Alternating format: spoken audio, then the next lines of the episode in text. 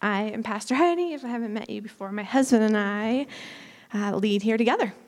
So today you get me. I'm feeling, thanks. I'm feeling brave today, and I'll let you know why. So, we are doing a sermon series right now off of a loosely off of a book How Not to Read the Bible. So, the book take, took us, we went through it as a staff, and it went through like, what does the Bible actually say about, say about slavery? Because it's confusing. It sounds as though God's okay with slavery. What's up with that? So it kind of goes through and answers those questions. Um, it's going to go through, but I'm not going to, I can't touch on all of it, but like, um, is God really okay with polygamy? Because it looks like it. Is God okay with violence?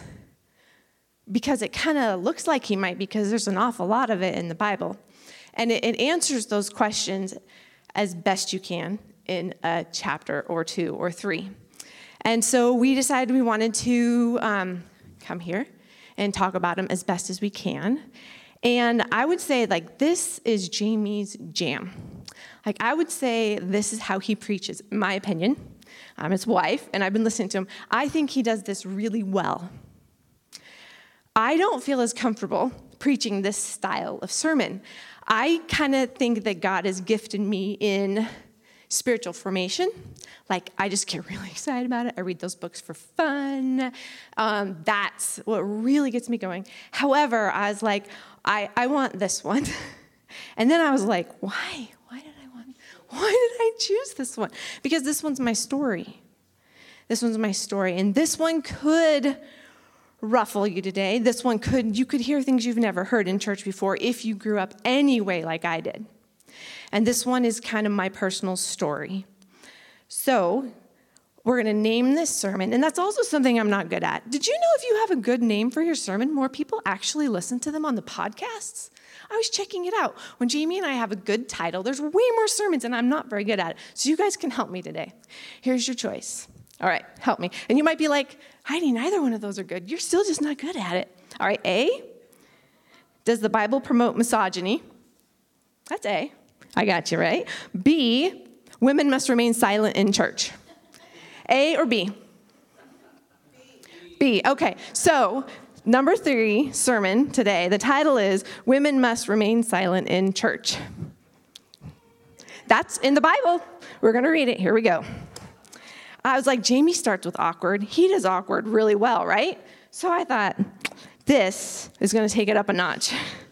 This is going to be awkward like I've never done. 1 Corinthians 14, 34 through 35. Women should be silent in the churches, for they are not permitted to speak, but should be subordinate, as the law also says. If there is anything they desire to know, let them ask their husbands at home for it is shameful for a woman to speak in church. Whoa. Awkward. I know. You can be like, oh, where's she going to go with this? All right, there's more. 1 Timothy 2 11 and 12. Here we go. Why am I doing this? Let a woman learn in silence with full submission. I permit no woman to teach or to have authority over a man. She's to keep silent. That's the way I was raised.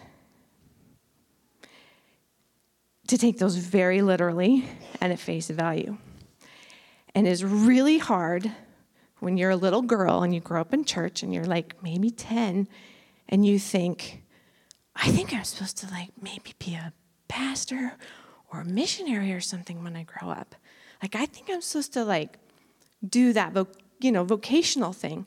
And so they ask you, and you go to a really conservative Christian school, and they ask you, What are you going to be when you grow up? I think I might be a pastor. Whoa. Well, see, you, you can't be a pastor because you're a woman and God's not okay with it. I think it's one thing to say to somebody, um, and I think it's terrible and horrible. Like, you can't be an engineer because you're a woman. Or you, but then to add on the point, because God's not okay with it, like, that's really, really hard. So I grew up thinking, I don't understand.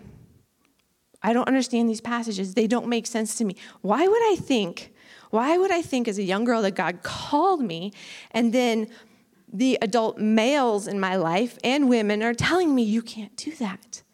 And I didn't I didn't have answers. And I kept looking and looking and looking and trusting. I read a lot of books. And I'd read books like this woman would this woman who Tara Beth Leach. She's like, I read this book and it made so much sense. And I'd read it and I'm like, ah, it doesn't still make sense to me. Like it still doesn't answer my questions. And I kept reading and looking and trusting that if God gave me these gifts, He was gonna show me in a way that could make sense for me. And so I'm gonna walk you through my process that I went through and my learnings and how I've come to be okay with and, and encourage and support um, anybody, man or woman, who, um, who feels called to lead by God. Interesting, in Nigeria, this isn't really even an, op- an topic, is it? Like Stephen, Stephen's like, so Stephen was a part of this church for quite some time, and he was a pastor in Nigeria, and he's like, it's actually kind of like an American thing. Like not everywhere thinks this. He goes, I don't, I don't even get it. Like my pastor at home is black. And he goes, You Americans are weird. You don't do Bible study with men and women. You're all weird. And like men aren't supposed to pray for women and women aren't supposed to. He's like, You, it's, we're a very sexualized culture. Do you know that we're very sexualized and we make it a really big deal and we almost set ourselves up to fail by doing so by saying things like I can never ride alone in a car with another another married man. I'm going to try and keep this PG because what? We're going to like hop in bed the next day? I mean, yes, use wisdom, but it's we've over sexualized one another. We can be friends. It's okay for men and women to be friends, to be careful, to be wise, to be friends. So, when I don't know where to begin, and I have lots of questions in the Bible, I um, begin with Jesus. Oh, first of all, we, okay, I think this is important to say. So, the Bible was written in a different time. It's not written in this time. The Bible was written in a male dominated culture and time. It's very evident upon reading. David Scholer, he's a Bible scholar on women in the ancient world. This is what he says. In general terms, Jesus lives in a social culture context in which men's view of women was usually negative. And the place of women was understood to be limited to the domestic roles of wife and mother. So that's, that's the soup they swim in. Josephus, he was a historian at the same time, he lived at the same time as Jesus, a contemporary, you call it to Jesus and Paul. The woman says the law, this is him. The woman says the law is in all things inferior to the man. This was a commonly held view by people at the time. Augustine. Augustine is still considered to be the most influential teacher in all of church history, like over all time. He has some wonderful golden nuggets, and he says Though he believed women were human, he did not believe women are God's, God's image. Gets better. By marriage, Augustine taught, a woman can become the image of God. Like, what are single women supposed to do? So, have you heard of the phrase? Um, I think it's actually really important right now. Chew on the, like, chew on the chicken and spit out the bones. Chew on the. Have you heard that before? Like, did I butcher it? I butcher sometimes quotes. It means because at first when I was like, Augustine, I'm so annoyed with you. How could you? But I'm like, he has offered the church. So you, when you listen to people, we can learn from everybody. You do not have to agree with everybody on everything to learn from them. So you you listen and you process and you use your mind. And you today you might not agree with me. Use your own mind and what you know about the Bible. Take the chicken and you're like, I so disagree with Heidi on that. Spit it out. We're to have to learn how to disagree. I don't agree with my husband on lots of things. We don't agree. And it seems like, I just think right now we have to learn to hold space to disagree with one another and to be Christians and to be all right with that. I think it's really important. So I was having that personal moment and I read him. I was like, oh, Augustine man. But so that's so this was the ideas. This is what the written the Bible was written in. However, you will notice God does not promote these ideas. He actually speaks differently into the culture. So, back to what I said. When I am super confused about the Bible, when I'm like, or anything, and I don't know where to begin, I look at Jesus. I just start there. So, we're going to start at Jesus. So, the last several years, many years, I have been reading, particularly the Gospels, because those are the life of Christ Matthew, Mark, Luke, John. I've been reading them, and I mark when I see Jesus interacting with women. I just pause and I mark it. And I get curious. How is he responding to them? What is he doing? Who is this woman, woman? And I've been amazed how many women are in the Gospels. It's mind blowing. And in a time when Jesus was a male, he should not have been interacting with women. And he is healing women, he is talking with women. So this is this is what I notice about Jesus is that he's super comfortable. I just started to notice how comfortable that Jesus is with women. He's a single man, man, and he's very, very comfortable. Women traveled with Jesus and his disciples. Did you know that? Like, as they went around, they traveled with him. That wouldn't have been okay in that culture. And they were called disciples. The women traveled with them and they were called, he had to have been safe. Or they would have been like, no, thank you. There are women, uh, so there's women disciples. Oh, also the picture of Mary and Martha. We talk about the story a lot in the church. So Mary was sitting at Jesus' feet.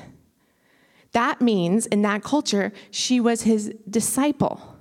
She was saying, in a time when women were not allowed to be disciples, Jesus, I choose to sit at your feet. I choose to learn of you, and I'm going to be your disciple.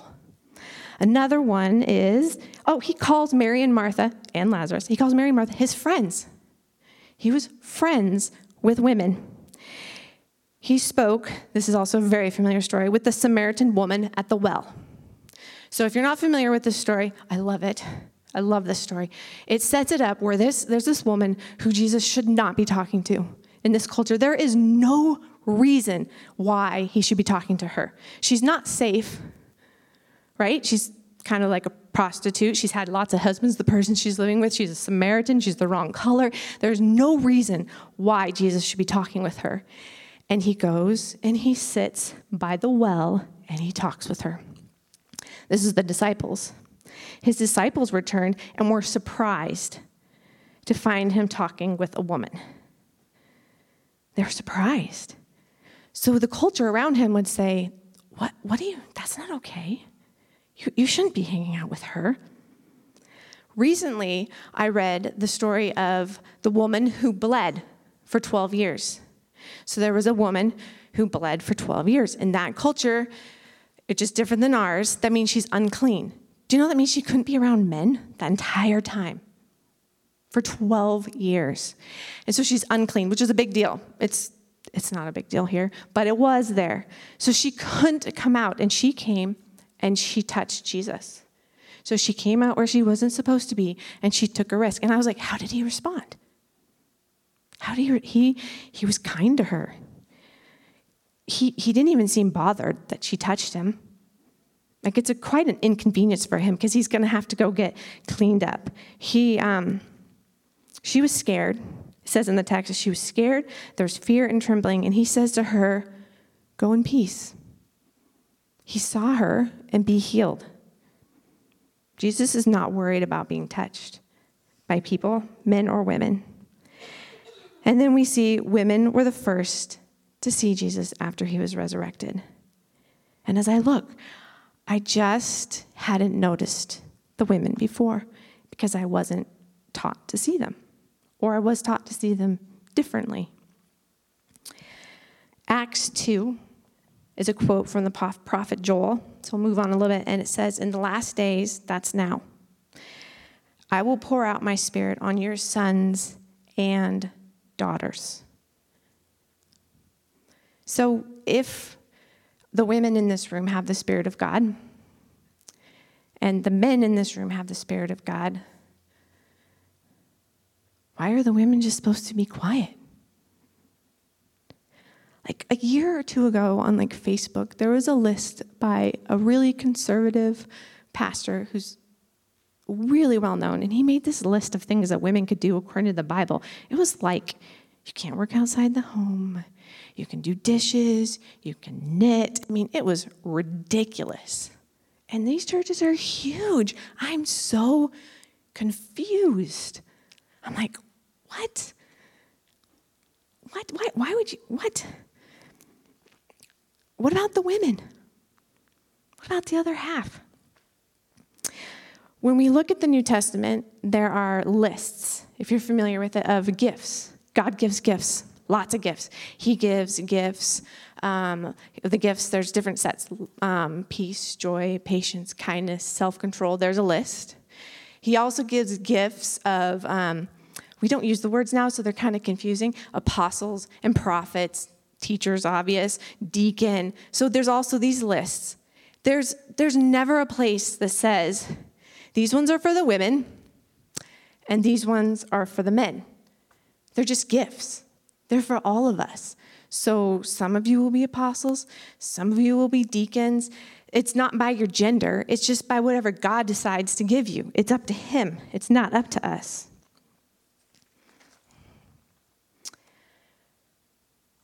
And here's one of my very favorites. It's Jamie shared it last week. It's Galatians 3:28. There is now no longer. This is Paul, the same person. I'm just going to remind you, the same person that I read at the beginning. So you're going to be like, "Wait a minute. He is clearly contradicting himself here." There is no longer Jew or Greek. There is no longer slave or free. There is no longer male or female, for all are one in Christ Jesus. You guys know Junia? So there it says, Greet Andronicus, I can't, can't say it, and Junia, my fellow Jews, who have been in prison with me. This is Paul writing again. They are outstanding among the apostles. So that means Junia is a female apostle. She's a woman, and she's a prominent apostle. So it's confusing because Paul is right here calling her an apostle, and he's not saying, you need to stop, you need to be quiet, you shouldn't be speaking. And then we have Phoebe. So Phoebe is in the New Testament, also written about by Paul. She was a deacon and a benefactor. And what's kind of interesting to note at this time is she didn't have a husband. So most of the people in, in the New Testament, they're listed like with their spouse. So, like Priscilla and Aquila, Junia, and however you say her husband's name. So, Phoebe, there's, there's no man. It could mean that it could mean that he's just not a believer. Like, you know what I mean? It doesn't mean she's single, but he's not listed. So, there's no husband mission. So, it tells us, like, you don't even, because sometimes the church is like, well, you have to be married to have a voice.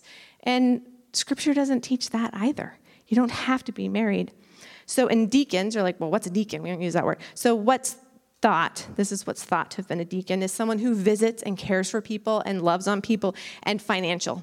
Like they took care of the finances of the church and maybe teaching, but we don't know for sure. So we can't land on that one. So there's the New Testament. Whew. A lot of women, right? A lot of things to say. Paul, why did you say that? That seems kind of confusing. We'll get there. Now we're going to go to the Old Testament. Ready? All right. So as Jamie says, let's start at the beginning. Genesis 1:27. You're like, at the very beginning, Heidi. Don't worry, it's just a brushstroke, I promise. So God created humankind in his image. In the image of God, he created the male and female, he created them. I see that we're equal here. I see that we are, there's no domination, and I see that there's no gender superiority here. I see equality. Part of what I love about the story of creation and men and women is its rib. We're made from the man's rib. And that's a picture of being side by side. We're side by side. That's how we go. Men and women, we go side by side. So then what happens with the word helper? Like a lot of people, the word for woman is helper. God made man a helper in Genesis 1. So, interestingly, this word is used 20 more times in the Old Testament, and it's used for the name of God as our helper. So, it's not like inferior. Does that make sense? It's the same word used for God. So, a lot of times in the Christian church, they're like, well, woman is supposed to be his helper. And in our culture, if I hire you to be my helper, you're, you're under me, right? You work for me. People have helpers. But in this context, at that time, it's more nuanced than that. And it means we help, like helper, equality helper. So God gave the man a partner, equal but different. Side by side, I like the picture of the rib, and um, no subordination. So, what about Genesis 3? What about Genesis 3? So, sin enters the world not too long after Genesis 1, and equality is broken that's part there's a lot of brokenness to talk about like this is broken it's broken so there's two i know of two different ways there's probably more i know of two different ways that people interpret that that genesis 3 passage so what it says is your desire will be for your husband and he will rule over and control you and people say see right there he is supposed to c- control you that's the broken system we're not called to stay there. That's broken. God, Jesus makes all things new. We're not supposed to stay there. We're, and it's not just, let's be honest. Oh, shoot. Did it die?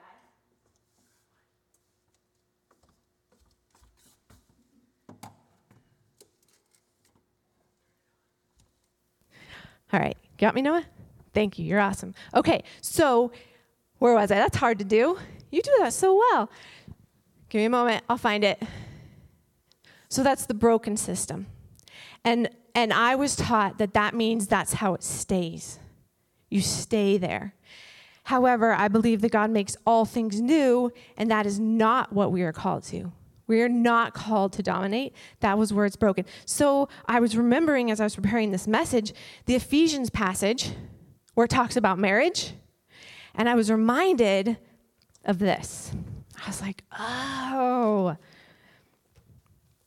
So, Ephesians 5, it's a passage on marriage, 21 through 24. This is Paul again, hopping back. And it says, Be subject to one another out of reverence for Christ. Be subject to one another um, out of reverence for Christ. So, the way this has been taught where I grew up is we read this, be subject to one another out of reverence for Christ. And the man is the head, and women comes under him. Stop. Was anybody else taught that version? Period. Done. Okay, yeah. So that's it. That's where you stop. However, that's not the end of that passage. There's actually more. So the husband in this passage is then supposed to come under the wife and love her and support her and nurture. So when I preached on this passage, like I can't remember, a year and a half ago, this is what the picture is. It's the man coming under, and then the woman coming under, and then the man coming under, and then the woman coming under. It's me serving Jamie and him serving me. It's me putting him first for a time so he can go get his master's degree, and I work my tail off to watch the kids. And now, a little bit later, we save up money and we sacrifice so I can go get my spiritual direction that I really, really want to do training that costs thousands of dollars. You sacrifice for one another. That's not the way I was taught. I taught I was taught my mom makes all the sacrifices for my dad over and over and over again. Is that really love? I know my dad loves my mom. I see that whether it's a man or a woman that always puts themselves first, the other person doesn't get to fully live to who they are. You will have dreams that will never be fulfilled if only one person is doing the sacrificing. In a truly happy marriage, based on tons of premarital counseling that we've done, because this church used to be full of college students before COVID, egalitarian is the way to go. When we look at the scores of people who are happy in their marriages, they don't use that word, they use like, um, what's the word? Vitalized. The vitalized marriages are people who have an egalitarian marriage. Jamie and I have done this so many times, and we have only had one vitalized couple that did not work under the egalitarian system. Only one.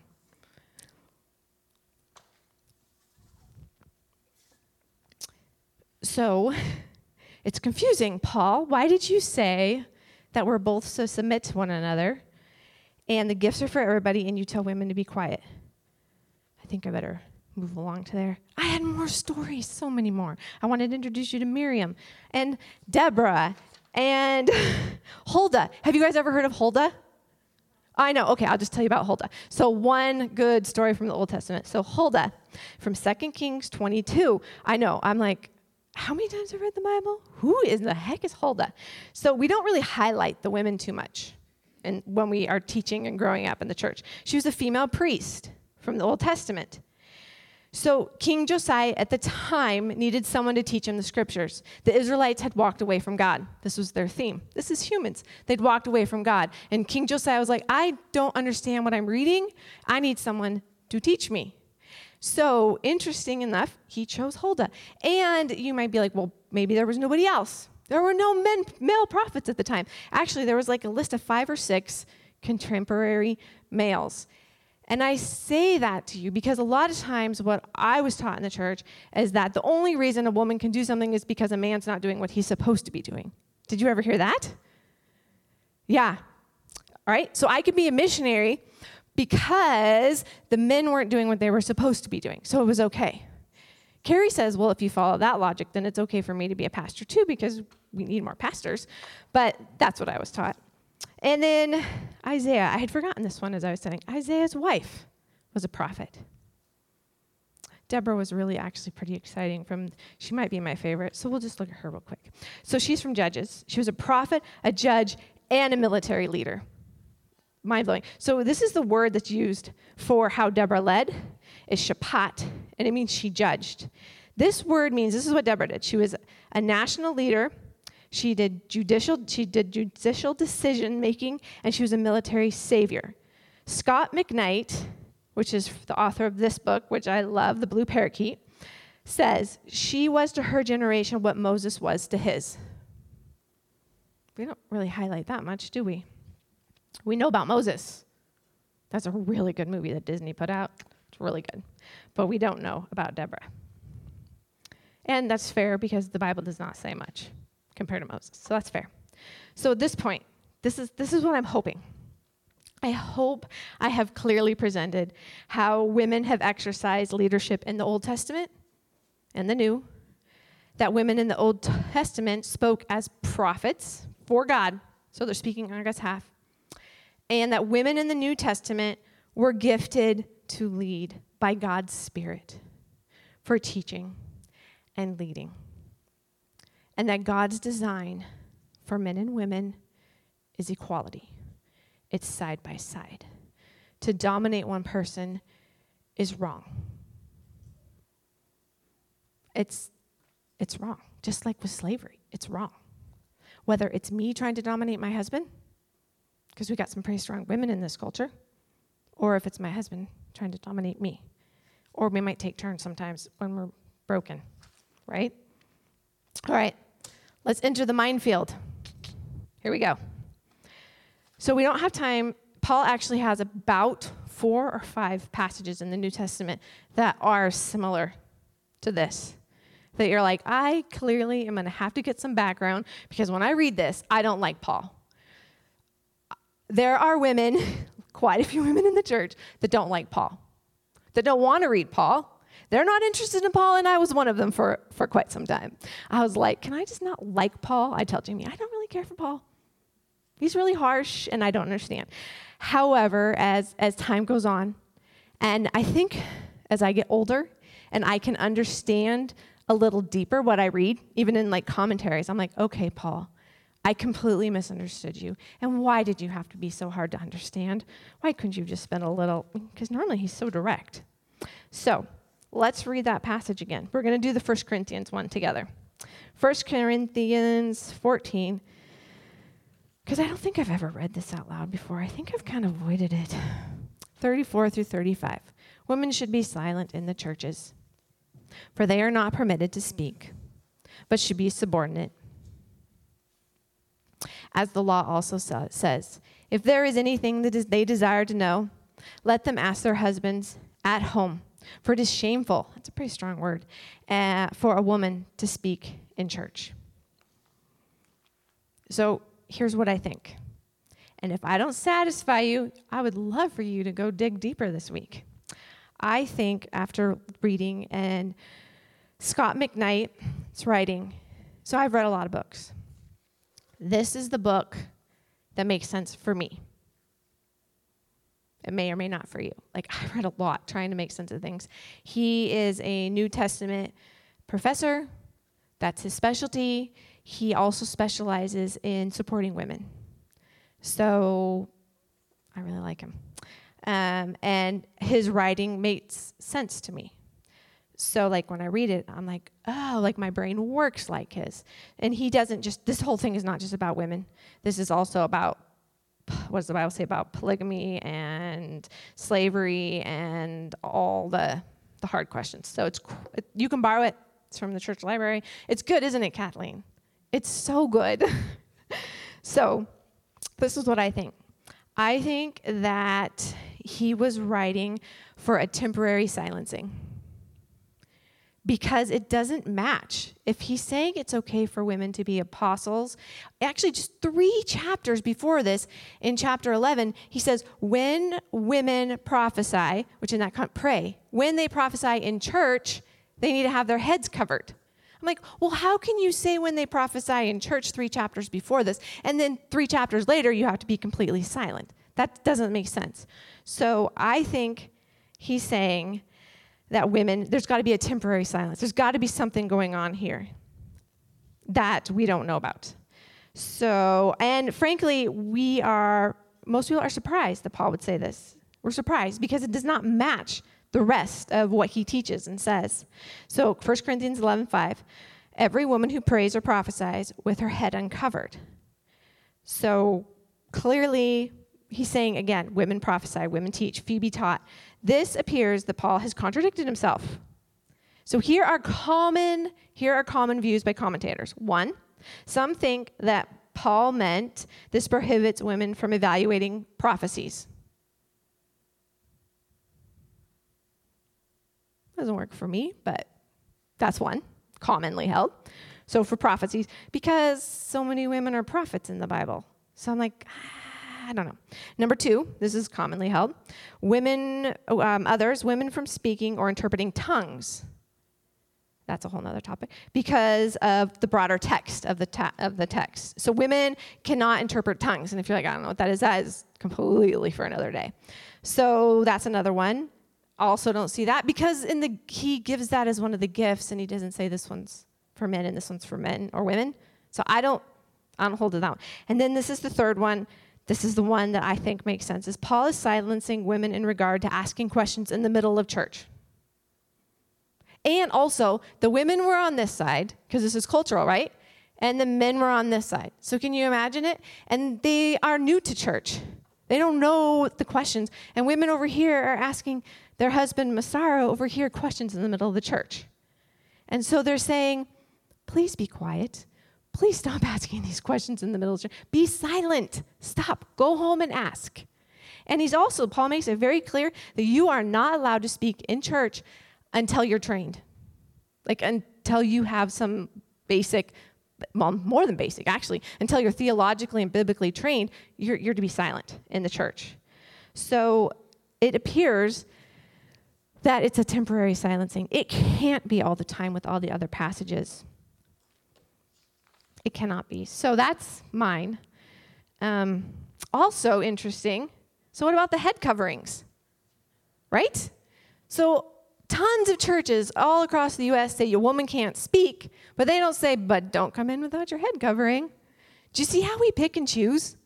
Do you see how we do that? So, why would he even tell people to wear head coverings? Because it was culturally appropriate for women to wear head coverings. If a woman didn't wear a head covering during that time, it would have been distracting. It would have taken them away from what was supposed to be going on. So just cover your head and come to church. Same reason why I'm not going to wear a head covering. If I wore a head covering and I got up here to, to preach, you'd be like, I wonder why she's doing that. I wonder if she's taking that passage literally. I wonder, like, I wonder if she's maybe like maybe a little bit Mennonite. It'd be so distracting, right? You'd be sitting there the whole time thinking, why is her head covered? Why is she doing that? So, for the same reason they wore head coverings, we don't. And do you see how people pick and choose? We do. We pick and choose. We have to. You, you can't just read everything literally. Do you know how many times we get we get like it's not super, but it's it's kind of common. People will come and be like, "So does your church read the Bible literally?" And I was like, "Oh, you got to be kidding me!" No, no, we do not read the Bible, and neither do you. Nobody does. And then like, then we're not free. This isn't for me. I was like, really? Because you're gonna cover your head, and you're not gonna ever get a tattoo, and you're never gonna cut your hair, and you're never. And people still say that. Does your church read the Bible literally? And I'm like, we're not a good fit for you because no way we don't. I mean, come on. No, I neither do you. So I hope you found this mildly interesting because this has been a long journey for me. And this is a lot of my years of thinking and processing all today. so thank you for listening. Thank you for letting me process. And I found something I want to close with that I think is powerful and is a good conclusion to all of this. And I want you to know actually, it's still hard for me to get up on a stage because I was told so much as a little girl that it wasn't okay. It, this is actually really hard for me. It's not easy. And I, I, it's not easy. I wish it was. I wish maybe I was braver. I wish I was maybe like, just so like, um, oh, I'm over that. Like I told Julie, I'm like, I talked to her in the week. I'm like, this was a hard week for me. This was just preparing this and processing and looking and, and cutting out so much stuff, so much stuff that I think and I feel is important. And um, I'm just not as brave as I wish I was. I wish I'm just not. So, but I'm doing it anyways today. so, thank you for listening. And this is something, um, so this is by F.F. Bruce. He is perhaps the most widely known evangelical scholar of the previous generation so he's passed. He's pretty well known. We have quite a few of his commentaries at our house when we were in, getting, going through our Bible training. We, we used his book. So this is, he's pretty well known in the church circle. So F.F. Bruce and Scot McKnight, got to sit down with him and ask him some questions. And these are his answers. Professor Bruce, what do you think of women's ordination? F.F. Bruce says, I don't think the New Testament talks about ordination. That's it. Next question. Well, what about the silencing passages of Paul on women? I asked. I think Paul would roll over in his grave if he knew we were turning his letters into Torah. Whoa. Interesting thought, huh? I wasn't, it's like, wow. So we're taking it like it's the ultimate law and it was a letter to a specific church at a specific time. What do you think then? Here's his next question. What do you think then about women in church ministries? Professor Bruce's answer was as Pauline as Paul was. So Paul's known for being pretty direct. I'm for whatever God's Spirit grants women gifts to do. I am for whatever God's Spirit grants women gifts to do.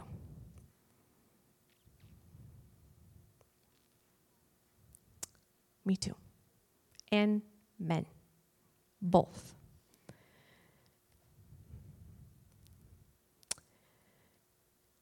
As we close today, uh, we like to close with a moment of quiet. And a really good speaker is supposed to be practical and give you something practical to think about. And I was like, I don't, I don't, I don't know. So maybe ask yourself, what do I think about this message? What bothered you? What surprised you? What made you think, I've never heard that before? What irked you? Like, she bothered me when she said it that way. And what do you think the Holy Spirit was saying to you? God's Spirit still speaks. So, one moment, What's the Holy Spirit saying to you? And all my other questions.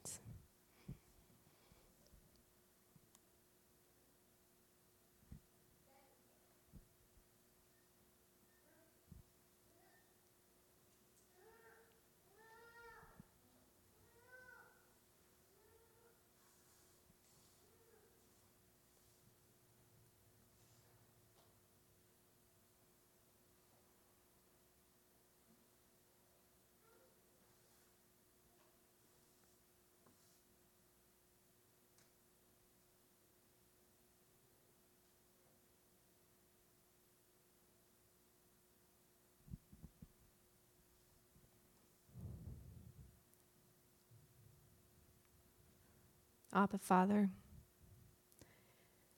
I thank you that you created us as rib to rib, as partners.